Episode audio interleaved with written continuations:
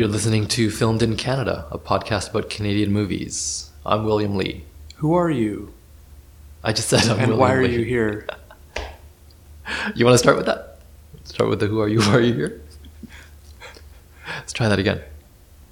Try what again? Oh, I thought you were gonna prompt me with the who are you? No, you just you did a different intro. You're you're listening to like instead of hey listeners or welcome Oh, listeners, you just jumped into you're listening to films. I was like, who are these yous? Use is the one on the other side of this thing. Yeah. We're doing a Uh, podcast. This is yes, it, man. we are. We're not we're not starting over. What are we? What are we podcasting about? Canadian movies. Okay, I'm William Lee. Who are you? Alexander Cairns. Awesome. What are we talking about? We are talking about Canadian movies. No, I mean, which movie? Which Oh. movie are you talking about? Uh, well, I saw Moonlight the other day. I have yet to see it, but I hear it's good. Um, but yeah, it's not Canadian. Yeah. But um, we are talking about Last Night, a 1997 movie. I think uh, 97 or 98. Uh, Yeah. I think it was uh, released in 98.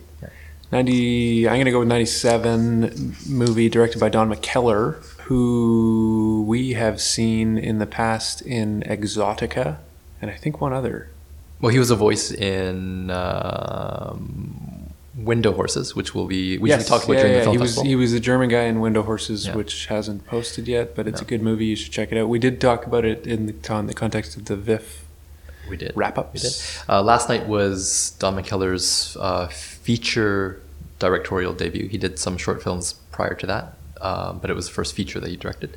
Sorry, that that was just weird because you said last night was Don McKellar's, and I thought you were going to continue that with like his X number birthday or something. Because like it was, you know what I mean. Because we're saying the words last night, Yeah. as if we're talking about something that happened before today. Movie called the last movie night. last night. Yeah. Okay, we'll well hopefully we'll get used to it, so we don't have to keep saying the movie last night. Right. Um, whose idea was it to uh, to talk about the movie last night? I think it was yours. It was. Yeah. Okay. All right. I'm not sure if it is wholly relevant to the conversation, but I may have chosen it because uh, because of its end of the world theme and sort of my mindset right now. It, this is our first recording since the uh, uh, since the uh, results of the U.S. election Hmm. in November. Well, yeah, it is essentially. Yeah. Um, and I guess I, I, I have to admit I was a little bit down Yeah. following hearing about uh, the how that turned out, and uh, I was wondering a little bit about about the relevance of art or talking about art. Um, so uh, there was a bit of a gap between our uh, our recordings because I just wasn't really in the mood for a while, and so maybe I think that fed into picking something that was about the end of the world.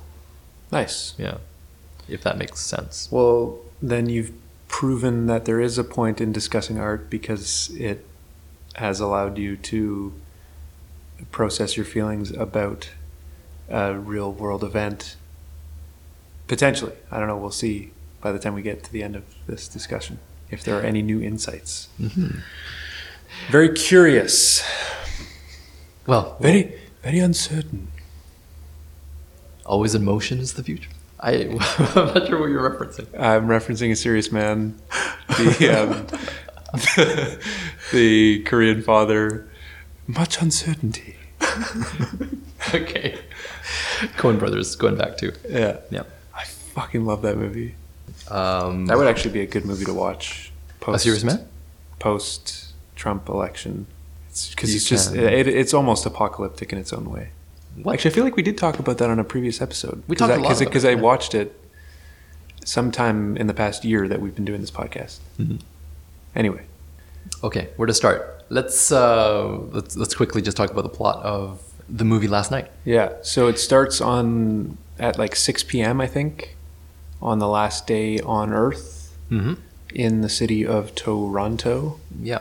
and I guess progresses to follow a series of characters as they get to where they need to go or see who they want to see or do what they want to do on their last day Yeah.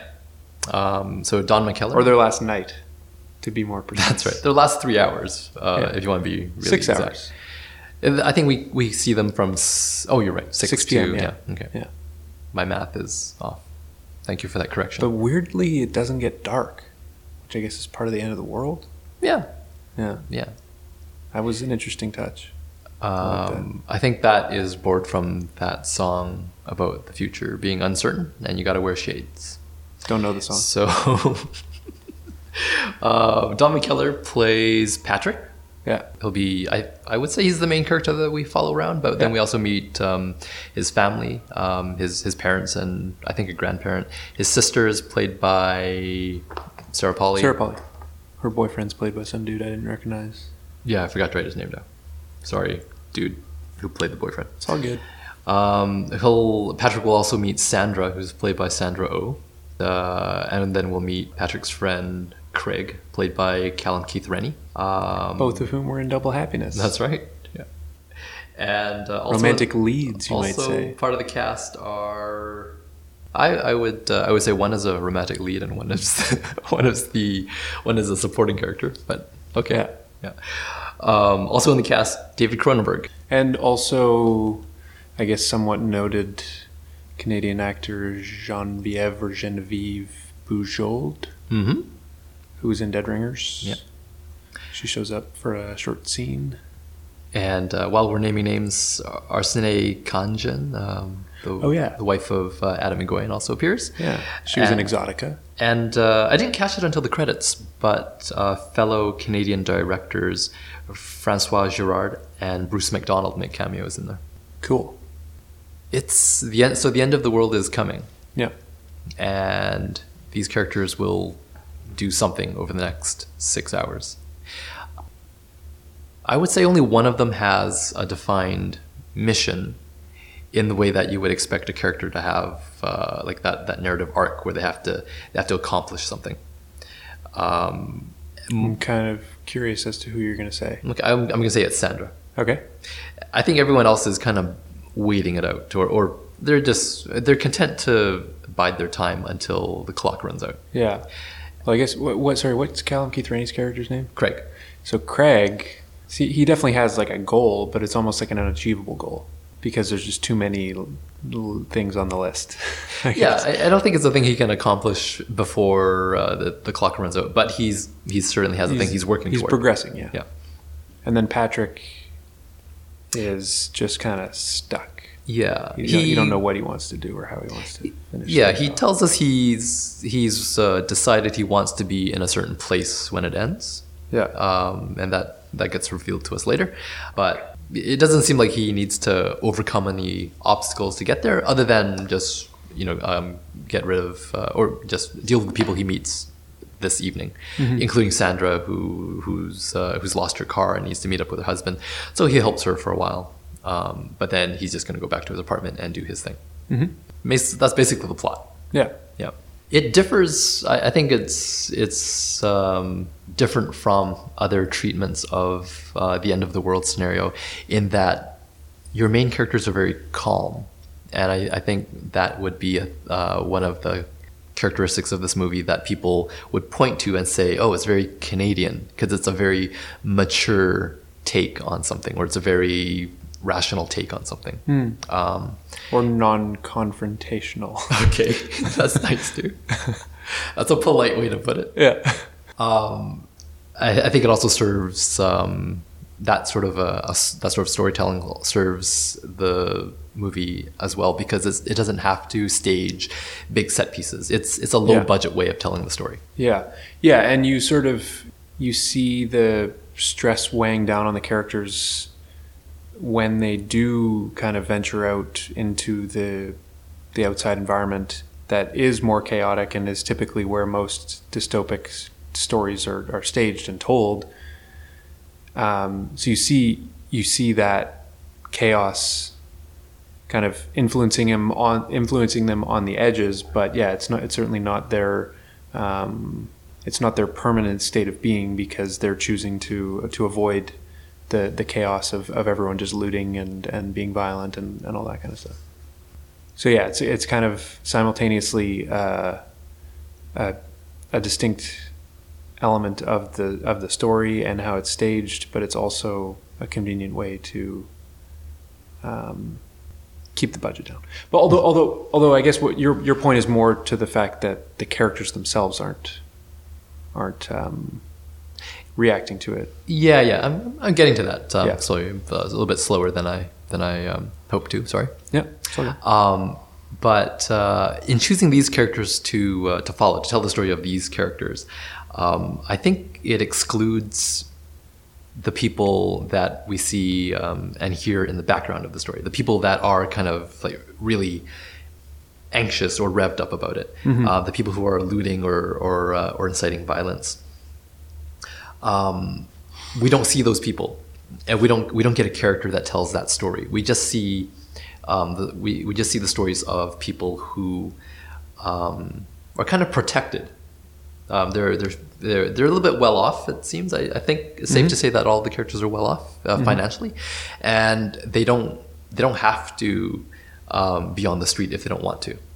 Um, and um, well, if, although although to a degree it's even if they're well off it's kind of like how are they providing for themselves? Because there are some scenes where they're wandering through grocery stores and they've already been looted and and picked over. And so to a certain extent i would question how they've been able to survive this long. It's a good question. Um, It doesn't really matter though because there's only there's only six hours left. yeah. But yeah I, I, I guess maybe my point is that they're they, they have other reasons for not being um, stressed or or feeling like they need to engage with the people on the street or whatever. Because maybe those people don't need to either. Maybe there has been enough food and and provisions and and power to go around for everyone um, but these people are just choosing to react to it in a in a violent and, and chaotic manner. Stories about the end of the world. They're usually not about the end of the world. Uh, well, okay, let me let me um, let me explain. Um, stories about the end of the world. They could be just like uh, special effects and action s- spectacles, and and kind of they kind of sit on the surface as a thing to just give you a spectacle. Um, but then there's stories that use that sort of uh, a, a big event as a metaphor for something else. Um, so I think I think this is the kind of movie where the end of the world is it, it's meant to serve as a metaphor for something else, mm-hmm. and uh, and what that something else is, uh, I, I'd like to um, try to tease out of you if, uh, or your your thoughts about what that is. Um, do you agree that it's it's it's a metaphor, the end of the world? It's not really about the end of the world. just in general terms Yeah. yeah Okay. Um, like i'm thinking of melancholia or um, or a serious man which it, which isn't it's not an end of the world movie but certainly has some of those overtones i guess but Okay. um, yeah melancholia specifically sure. is like very much a movie about depression Yeah. that ends in in the Right. world exploding Uh, even um, take shelter. yeah Uh, you know, that's uh, it's about possibly the end of the world, but it's really about mental disorder. yeah Yeah. Um, so, what is this movie about? Is uh, I guess is one of the things that I'm um, trying to um, get my head around. So I um, I have to confess that I I um, I was a bit overtired when I was watching this movie, and I don't have the the piece of the puzzle in my head as to what Patrick's reasoning was. Like why he wanted to be alone and kind of Okay. doing his own thing. I can't remember how that resolved itself. Okay, I actually had to watch that scene again because I couldn't remember if I if there was knowledge that I was supposed to glean from that that was that was crucial or not. Yeah. uh, I think it's supposed to be a crucial scene, but I I admit I, watched the scene again just to see if I missed something. Right. So the the movie is um, it's almost twenty years old. Is that right? If Yeah. I'm, okay, uh, eighteen years old, and um, it's about the end of the world, but it's not really about the end of the world. So um, so listeners, we're just going to get into details about it. Yeah. yeah. So the, the toward the end, there's a scene where Patrick and Sandra are uh, they, they've met up again, and they're at his apartment, and she says, um, "Tell me about your big tragedy," and he and he says um, that his uh, that he was he was married, his wife died Mm. uh, from illness, and uh, and soon after that, they said the they said the world was ending. Right. And he says, uh, uh, "Do you remember? Do you remember a time when people died from illness, like when there was time to die?" Right? Yeah, yeah, yeah. That's essentially all that there is in that scene that I remember. Yeah. Um, uh, there isn't there isn't anything that I took from it that was a further um, a further revelation about the character, other than he was sad about um, not being with his wife. Yeah. And uh, and I guess uh, if if it's if this movie is a metaphor about his grief process, uh, his process of dealing with grief, um, because his wife is gone, Yeah. um, that um, the world ending doesn't matter because his grief is so all encompassing Oh, on him, right? If that's what this movie is about, that's fine, but uh, I feel a little bit cheated. Okay. Yeah. Do you is this so? Do you think the movie's more? Do you think the movie's about anything more than Patrick's grief? Um, well, I guess it's about that for him.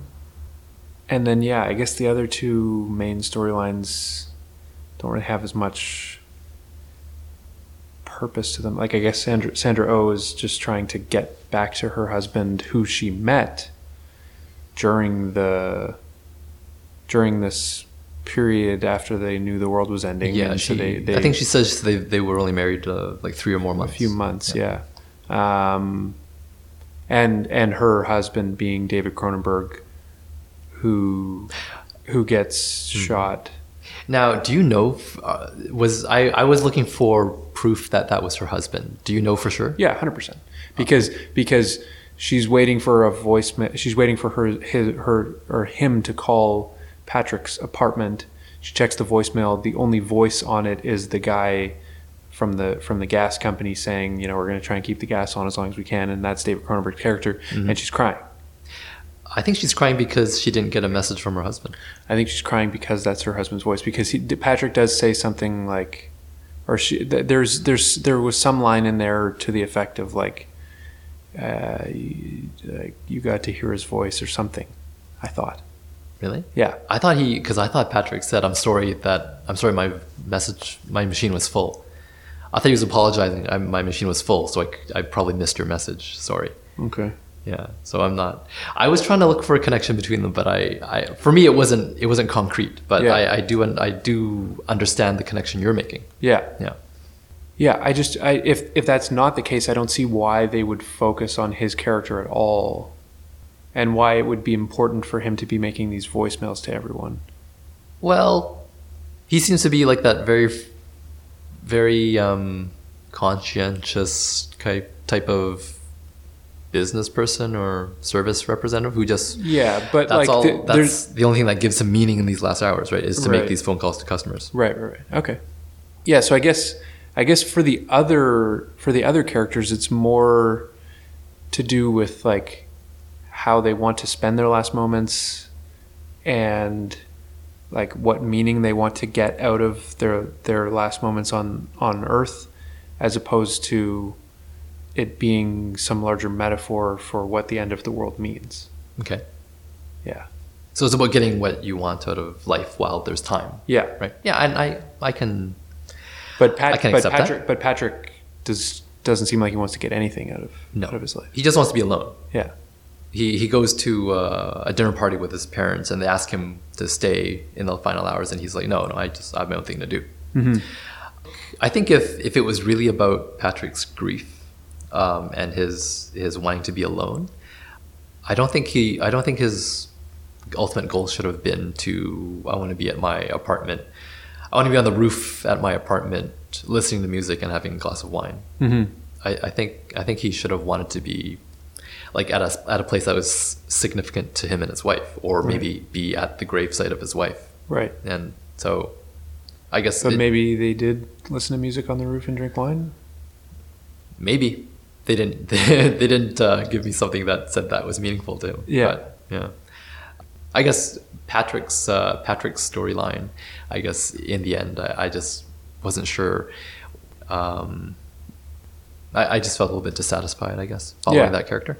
Yeah. Yeah, I would Um, say I, I would say I was generally dissatisfied with with um, all the storylines. Yeah. Oh, uh, sorry. The point I was, uh, I, I'm not sure if I made this point earlier. Um, when I was talking about um, all these characters are protected from the street. Yeah. Yeah. Um, see, if it is, if it's, uh, if if the end of the world is a metaphor for about for about something else than Patrick's grief. Mm-hmm. For example, an impending doom in the political system. Mm-hmm. Um, so uh, I guess I can't just because we we we watched it recently. Yeah, yeah. I can't help but make these sorts of connections, which is not the which is not the context that the movie came out in. Yeah. But uh, but this is the But because those elements are left ambiguous, you can read into it if you'd like. Okay, all right. Um, since since 1987, sorry, since 1997, 98, um, there are certain phrases in our culture that that have um, that that have different meaning or or just like get better play than they used to. Like we we divide social classes by the one percent and the others, right? Yeah. yeah. Uh, for example, so the the idea of haves and have-nots is so different now that if this is a if this is a if this story if it's a metaphor about how people deal with a big change in their um, in their reality, we only um, I think it's interesting that we only follow these characters who are sort of white collar, who are who are uh, who who don't have it hard, and we don't see uh, that is we we see the people who are looting and inciting violence as the other, as the as the segment of society that is sort of um, um, that is negative, right? Um, and it seems it seems insensitive when I watch it today, the movie seems insensitive to those to those characters, if Yeah. that makes sense, because um, they're people who who probably had nothing, and now they have no future at all. So of course they'd be they're upset and they're rioting or they're, they're after things. Um, so there's that scene when uh, when David Cronenberg's character opens the door to the street because because of uh, some noise, and and some uh, and and there's one young guy with a shotgun who who uh, threatens him and enters his apartment. Um, so David And eventually kills him. and kills him. Yeah, David Cronenberg's character tells this kid who's approaching him with a gun. He says, "I'm not afraid of you and what you can do. You're the one who's afraid." And I just now I just don't know. Like I don't know if that has any weight in terms of. Uh, um, if that's true anymore, if if taking if if like this character in a sheltered environment who who just says like I'm not afraid of you, um, you know, you who have who are angry and you who who have nothing, you uh, you're just expressing your fear. I can I can understand that it is a thing to say to to show that you're um, that you're superior superior to someone who um, who may not be acting rationally, but then it also it is it's insensitive and uh, it's sorry it's it's unsympathetic to people who are upset. Yeah. And um, and another baffling line that uh, that I remember was uh, the uh, like the grandmother character um, who's watching home videos, and she has um, she has a bit of dialogue about how oh people are always saying I feel sorry for the young, and, she essentially says like I don't care about the children I, I care about me I had to endure um, hardship or I didn't I did I had to endure um, seeing my friends die and, and childbirth. So what about me? And I don't understand her dialogue because Yeah. is she saying like, "Woe is me who can no longer experience those things or has the memory of those things?" Yeah. And uh, that's like that's equally that's equally sad as people who will never get the chance to experience those things. Yeah. It, it was a strange bit of. It sort of um, reminds me of, I guess, Children of Men in that way, where like you're, it's a similar kind of dystopia where, or or a similar perspective of what you're what you're talking about there of, you know, all these young people that don't get to experience any kind of future because they can't pass along life to other generations. And I'd, I'd be interested to go back and listen to Michael Caine's dialogue in that movie because he's he's kind of the old guy who has had a chance to live a full life. Um, and he does seem to have a different perspective than than the other other characters in that movie. But um, yeah, I, I think it's kind of bullshit that that someone who it's like yeah you've suffered, but you you haven't really indicated to us that you've suffered greatly. It just seems like you've seen people die. It's like okay, great, but these are people who will not have any future and like at least you've had a chance to live yeah it is a strange little bit there Yeah. Strange that she got that moment because it just seems it just seems like a very selfish speech yeah suddenly from a character that we like really hadn't heard of or hadn't heard from all movie. Mhm. Yeah. Okay, but you were talking about uh, you were you were talking about the characters and and their what they're what they're doing to maximize their experience on in, in the final hours. yeah, Yeah. so callum keith rennie's character i forget his name again Craig. craig um, he's just a dick like fuck that guy Okay, so he's um, he's decided that he wants that that is he um, he's made a list of all like the sexual experiences that he has yet to have. Yeah. and he's on a mission to um, to invite people to have sex with him so he can get all these as many of them off his list as he can. yeah Okay. But yeah, speaking of like baffling weird moments in that movie, um, when he when he invites the the uh, the black woman over to his apartment, at that point you don't know that he has this list, Mhm. and they're just kind of sitting on the couch. You don't know if she's like a prostitute. That was my assumption at first because again, you don't know what his motivation is, and. Um, they eventually get to the bedroom and then he talks about how like he saw her at some party and like wanted to call her. And she says well you know it's just because i'm black. Like that's the only reason i'm here. And he's like no no. And she's like yeah no i understand why i'm here. I just found that really strange that exchange because like i said you didn't know what his motivation was you didn't know that he was trying to fulfill some sort of sexual um, Bucket list. yeah. Yeah. And so it just it just seems strange to have one black character in the movie and for it to end in a sort of jokey like oh you, you're into black girls like I don't know I just I Mm. didn't like that Okay. and it seems like an instance where that might come off a lot differently if we did know about this list beforehand even even just visually like walking through his kitchen and you see all the all the writing on the wall and you're like okay so like so he's got some list he's going through like I get it then I feel like that scene doesn't come off just kind of strangely Mm. and like I don't I don't know exactly how to voice my opinion on this because like I am not that type of, of ethnic minority or or person or whatever you, whatever the description is but But you don't. It sounds It- like you don't know if you should be offended just on seems- on that character's behalf. yeah, Yeah. just seems strange Um, I had now I, I saw this movie when it first came out, Yeah. and uh, and then uh, in preparation for this recording, I watched it again um, for the first for the first time since then. I remember not liking that character the first time I saw it. I thought I, I think I had a similar reaction, whereas like this guy's just like this total dirtbag. Yeah. Um, and uh, I thought it was like what he was trying to accomplish was kind of gross. yeah Um, this time I had a I had like the opposite reaction. yeah Um, I, cause I one I knew what he was doing. Yeah So when I when I first saw him in in in the scene that you're describing, I already knew what he was doing.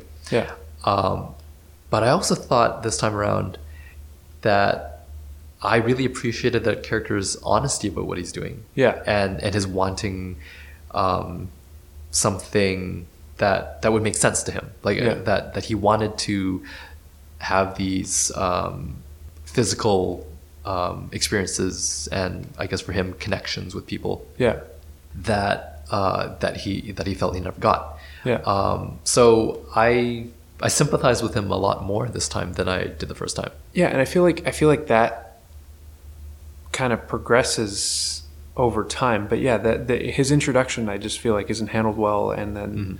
the, his his interaction with with the black character just doesn't feel right to me. But then as it progresses, like I feel like he does have kind of a few touching moments with the with the former teacher with Genevieve or Genevieve Bujold's character and um, and then the scene with Patrick where they're talking about um, potentially having sex with each other. I feel like I feel like that was an interesting scene because it's just it was um, like it was an exchange between two seemingly heterosexual men saying, you know, you know, yeah, I have thought about this in the past, and you know, mm, now it's not the right time, but like, let's talk about it for a bit. I thought I, I did think that that was that scene was pulled off well, but Hmm. um, yeah, ju- I just I didn't have the right feeling about him at first, and that just kind of stuck with me. One of the things about his behavior too, uh, that he puts on this record whenever he, he's Yeah. ready to have sex. I like. I wonder if that's supposed to be played for laughs that he has this routine, but it also makes him seem more um, almost predatory. Yeah, Like that he just has a routine when he wants to have yeah, sex, right? it's more like a serial killer. yeah, yeah. Um, Same mo. the here's a here's a problem that I had with um, how his story was. Okay, one one problem I had with the way his story was handled was when Patrick goes to the apartment to talk to Craig, and and Craig reveals his list, which is which is in his kitchen space, and he's like he's just written all these. Uh, um, scrawlings on the walls and on the cupboards that says like all the the types of people he wants to have sex with, the types of positions he wants, and all that. Hmm and and at that point the the score it takes it, it comes in and it's and it's kind of low and dark. And it it suggests that it's kind of sinister that he's revealed this. It's like ooh, it's kind of ugly. Mhm. and i thought that was i thought that was the wrong um, strategy for that scene Right. um, I, I, I didn't like that because it undermined what he was doing. This character was revealing something um, about himself and about like what he wanted to accomplish, hmm and he wasn't. there wasn't that much score throughout the movie, so yeah, for Yeah. for it to come in at all there just doesn't seem necessary. but it wasn't. It wasn't about like, oh my god, look, at, this guy's a sicko. It was just like, look at this guy. He's you know he he wants this before he dies. Yeah. Um, and I thought, I thought I thought the music undermined that scene. Hmm Yeah. That that's all. I, that's all I wanted to say about that. hmm So it sounds like you weren't really um, that taken with the movie. No, Okay. Do you think it it doesn't hold up as a as as just like saying something about these characters, or as like an end of the world movie, or um, Um, yeah, I, th- I thought I thought stylistically it was interesting. Like I said, like how the how the light stays constant, like they're just constantly in daylight. Um, a few of the touches of um, the glimpses of the outside world, I thought I thought those were handled well. Um, how they um, how they topple the the streetcar, and for whatever reason, um, Atom Egoyan's wife oh um, our Arsinée Khanjian. Yeah, her and her daughter, they're just they're just sitting there not moving for some reason. Like, it just I I I- think in a lot of apocalyptic movies, those can be the some of the more interesting elements. Just like what the what the side characters are up to, what they're I- doing. I agree. I think I think when you're trying to paint this picture of like something you you you can't escape from and you're uh, things that are under control. I think it is interesting when you populate it with uh, with little um, glimpses of people who just behave irrationally. Mhm. Um, and I think maybe there wasn't enough. I, I, I- think those were interesting touches too. Maybe there could have been more of that. Mhm. Uh, like even that even that runner who's just running Yeah. through the streets Yeah, counting yeah. down. I mean, that was interesting. Yeah, but yeah, overall, I guess th- it was just kind of tonally weird. Like I couldn't tell if I, like you were saying, if something was being played for comedy. Like I couldn't tell if I was supposed to laugh or or have have different reactions in, in different scenes. It, it, it was just kind of um, uneven. I guess would be the word. Mm. I guess we haven't really touched on the ending, which is interesting for a few reasons. I think because Sandra's character says that you know she and her husband had this plan to kill each other at midnight, which seems kind of ill-advised because it's like if it's the end of the world, you're going to die anyway. Yeah, and I don't think her speech makes a lot of sense either. Do No. you remember that? Yeah, just just that like th- they wanted to have control over their destiny or whatever. Yeah, like she said, this is uh this is the thing that the world won't take from us. Yeah, I can I can understand that sentiment of someone that they would want to do that. I just don't think it's the right choice because you're if if you're going to die, you're going to die. or if you are going to do that, like do it like months prior, not not like at the moment when you're going to die anyway. But anyway, um, it it results in her asking Patrick to to shoot her instead, which I guess isn't even committing suicide. So they're like Um, killing each other. yeah. So as it's opposed a to committing suicide. What is that? Like a mutual suicide? just- it's just a murder. suicide pact. right? yeah. It's just murder, I think. Mutual murder. Okay. Um, so they're on the rooftop. They're kind of holding a gun to each other's heads, and the camera's swirling around them. It hits midnight, and then nothing happens. well, it looks like they decide not to do it, Yeah, but then also the world doesn't end. or does it? Well, well yeah, I don't know. It cuts to black, but Okay. um, thought it was interesting at least that it that it left that open, and that Oh, you think it left it open? yeah, I think so. Oh, okay. Well, okay. I hadn't really thought of it that way. Yeah. So you still think it's like the world ends? I guess I was just I, I, I guess I just had enough of the story and the characters. I was fine with it ending.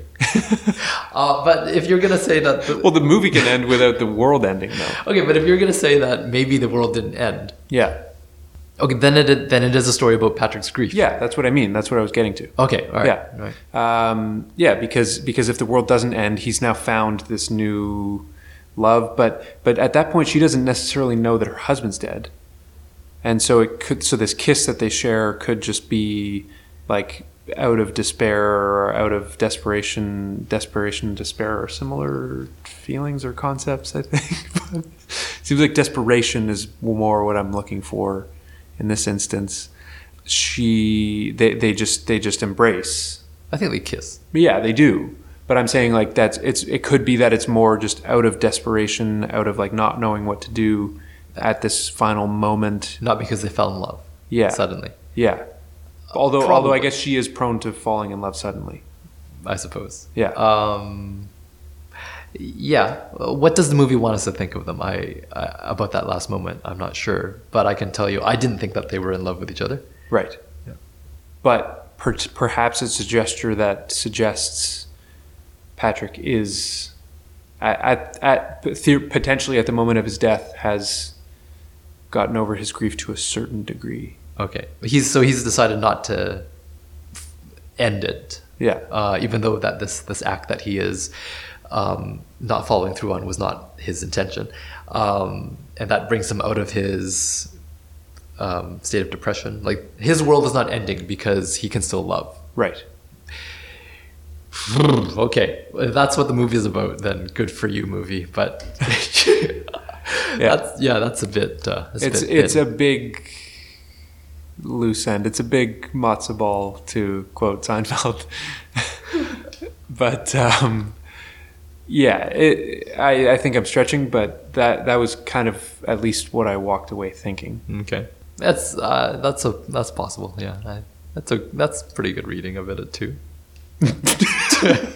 It's like whatever, dude. You can like you can think as well. You can whatever. No, no, I don't don't, I don't, I don't mean to. Dis- No, I, I know, I don't I mean know, to disparage. I'm just, I'm just saying, like, if if that's what the movie's about, I just feel, I still feel let down. Yeah, yeah, um, possibly. yeah. Okay, I don't, I don't really feel like defending the movie or anything either. No. It kind of left me a bit cold. Um, yeah. Also, there's there's a, a couple of things about the script which uh, which uh, date it in Yeah. a bad way. Okay. Um, so uh, they make a couple of references to cell phones and about how unreliable they are. so that certainly was uh, uh, that's probably something nobody can uh, relate to today. Yeah. Like they're they're just like the most universally uh, dependent on device Yeah. in the world. More so than a landline, I would say. Yeah, and uh, and at one point, uh, Patrick, when they're trying to steal a car, Patrick comments about how um, oh the you know design peaked, automobile design peaked in the seventies, and why did they have to make them all shiny? Why don't they make them with, with a nice matte finish? And now they do make them with matte finishes. Yeah. So I think uh, their predictions for what we where we'd be at with technology and design at the end of the world was a bit off. There you go. Take that, Don McKellar. yeah. Why don't you get your time machine, go back and rewrite the script so that we don't make fun of you for those points. Yeah. I think Um, he's doing all right. Oh no, I, I yeah, I think he's he's got a he's still has a healthy career Yeah. in Canadian uh, in the Canadian TV and film industry. Yeah. Um, Does good voice work in Window has he directed since then? I I think so. yes, okay. Yeah. Oh, I think he's done a lot of TV work too. Yeah. So I could look this up or not, but um, in Exotica was his was his character also Patrick? I don't know. What do you think? It, what do you what would you bet that it was? I would bet against it just in the sense that there are many more names than there are Patricks. Okay. I'm going to use my unreliable cell phone to uh, go to the uh, IMDb. Oops. I just got that you were making a joke about the movie. Unreliable cell phone. I was like, Oh. wait, is your phone really unreliable? His name is Thomas. Oh, okay. Is there a Patrick in that movie? I don't think so. No. All right. There's an Eric. Hmm. It's kind of a similar name. Okay, maybe that's where I confused them.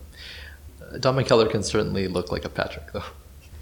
All right. He's got a bit of a Donny, Patricky, Ericy, Thomasy kind of look. um, anything that stood out uh, as uh, as uh, recognizably Canadian in this movie? They flip over a TTC streetcar. Sure. Does have a distinct look to them. They do. They do. They're red and white and black. Yeah, I thought the um, when when Patrick uh, bumps into the uh, the teacher, and then and then she starts talking to him in French. I thought that was a, that was a moment that that Yeah. I thought resonated as like yeah that's, Canadian. Where you It bump into a is- French teacher and they insist on talking to you in French. Yeah, and well, but also that his French was very anglicized. yeah.